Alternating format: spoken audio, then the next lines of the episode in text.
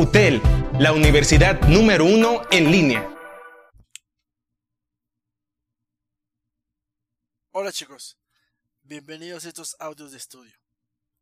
En este podcast seguiremos viendo el tema de la comunicación. Veremos que para que nosotros podamos tener una comunicación eficaz, debemos de identificar cuáles son las barreras más comunes que existen y lógicamente no caer en ellas. ¿Por qué? Porque estas barreras suelen retrasar o distorsionar la comunicación eficiente. Por eso, veremos algunas de ellas. La primera es el filtrado. El filtrado de información.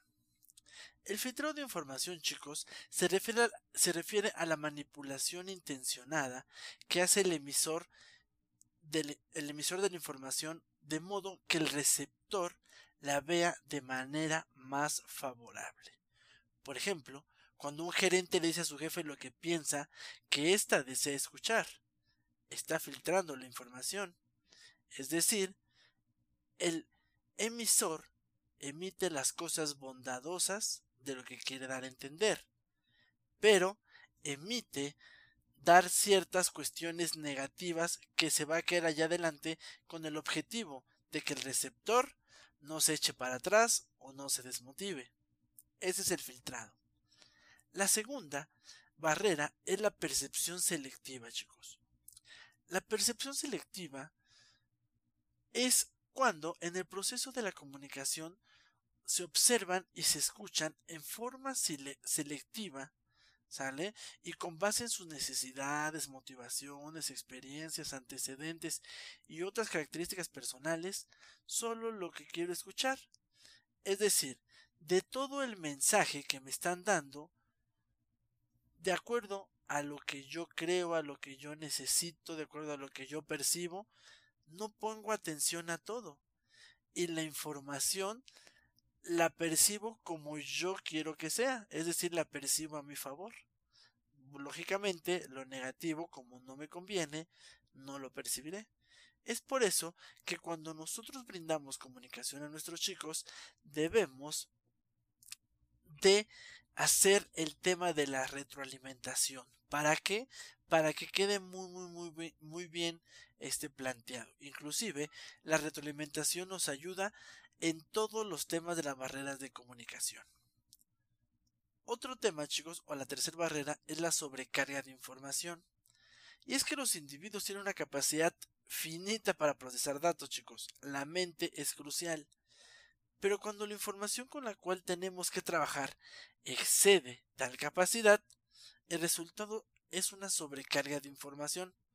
Y hemos visto que esto se ha convertido en un enorme desafío para los individuos y organizaciones, ya que es demasiada información que en ocasiones se puede revolver, se puede generar conflictos por la falta de organización en todas las ideas que se le está dando. Es por eso que cuando nosotros tenemos tanta información, es crucial hacerla por partes para que sea mejor comprendida por el, por el receptor. Un ejemplo son estos podcasts. Es demasiada información que tengo que hacerla en audios pequeños. ¿Para qué? Para no saturarlos. Otra barrera, chicos, vamos en la cuarta, son las emociones.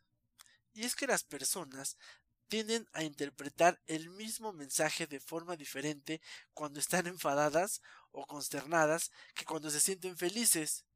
Por ejemplo, los individuos con un estado de ánimo positivo sienten mayor confianza en sus opiniones después de leer un mensaje persuasivo, de manera que los argumentos bien elaborados tienden una mayor influencia sobre sus opiniones. Por el lado contrario, la gente con un estado de ánimo negativo es más proclive, proclive perdón, analizar los mensajes con mayor detalle. ¿Por qué? Porque quiero encontrar el error para ver cómo me puedo desquitar o cómo puedo detectar un error, porque a lo mejor la trae contra mí esa persona. ¿Les ha sucedido? Por eso, cuando cuando nosotros nos comuniquemos, debemos de estar los dos en el mismo sentido eh, en, el mismo estado de ánimo, mejor dicho. Los dos debemos estar de manera positiva. Si yo tengo un comportamiento positivo y la persona un comportamiento negativo, no nos vamos a entender.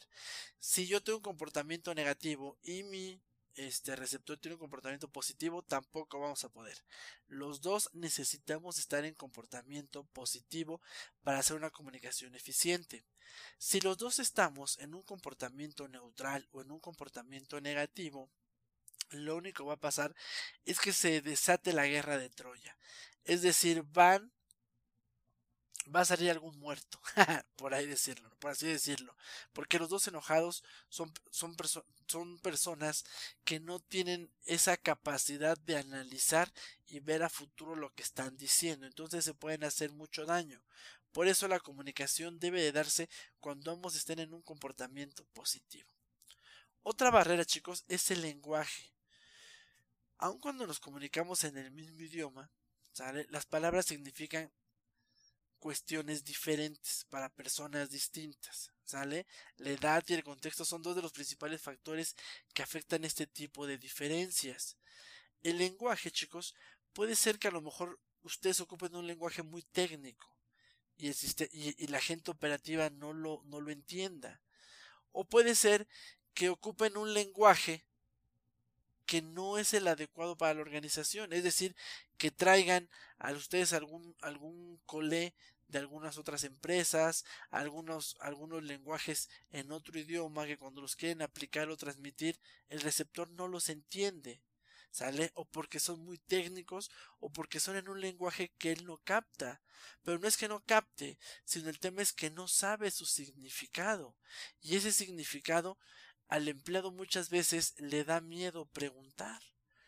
¿Por qué? Porque puede puede sentir que va a quedar como ignorante. Entonces él se va con esa duda. Trata de investigar tal vez si bien nos va. Pero si no, él hace lo que considera se le pidió. Punto. Nada más. Otra barrera, chicos, es el silencio. Y es que es fácil ignorar el silencio o la falta de comunicación.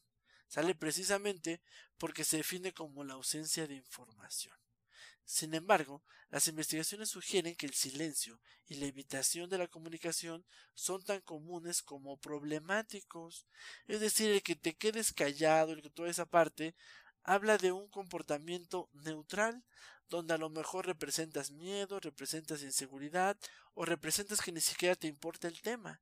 Entonces eso puede ocasionar que la otra persona que está emitiendo o quien va a recibir el mensaje se moleste y cambie el comportamiento de nuestro receptor o de nuestro emisor. Tenemos que tener cuidado. Otro tema es el miedo a la comunicación, chicos. El miedo a la comunicación es básicamente la gente no sabe comunicarse, la gente no tiene seguridad en él mismo por el que dirán, porque qué tal si la información está mal, qué tal si yo no tengo ese, ese, ese grado avanzado de conocimientos que quieren ver, entonces mejor me quedo callado.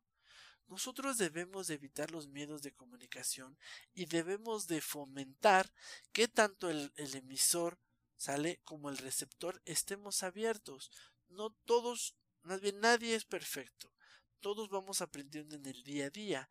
Y si nosotros podemos darle mayor seguridad a nuestro emisor, sale para que éste nos diga las cosas tal y como quiera y nosotros le ayudamos, eso podría ayudar mucho para que allá adelante el empleado se pueda comunicar o los jefes, ¿sale? puedan transmitir sin ningún problema todas las noticias o, las órdenes que se tienen que dar en la empresa. Otra barrera, chicos, que es crucial son las mentiras. Las mentiras, chicos, es la última barrera por una comunicación efectiva. Es la tergiversación absoluta de la formación o las mentiras. Chicos, las mentiras.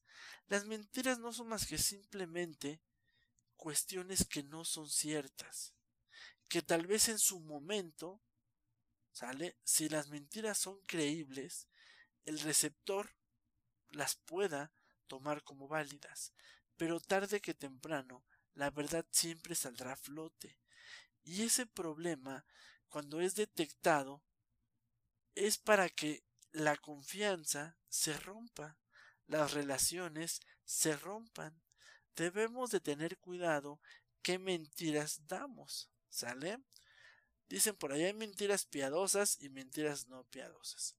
Simplemente no abusemos de este tipo de, de comunicación o de esta barrera, ¿sale?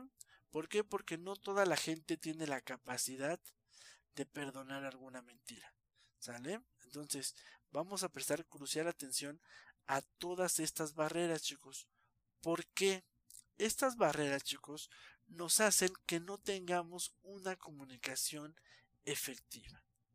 Las mentiras van junto con los rumores, que es donde la organización no tiene control de ellos, pero sabe que es una información que se está generando dentro de la misma empresa y que yo como jefe debo de parar de golpe, ¿sale?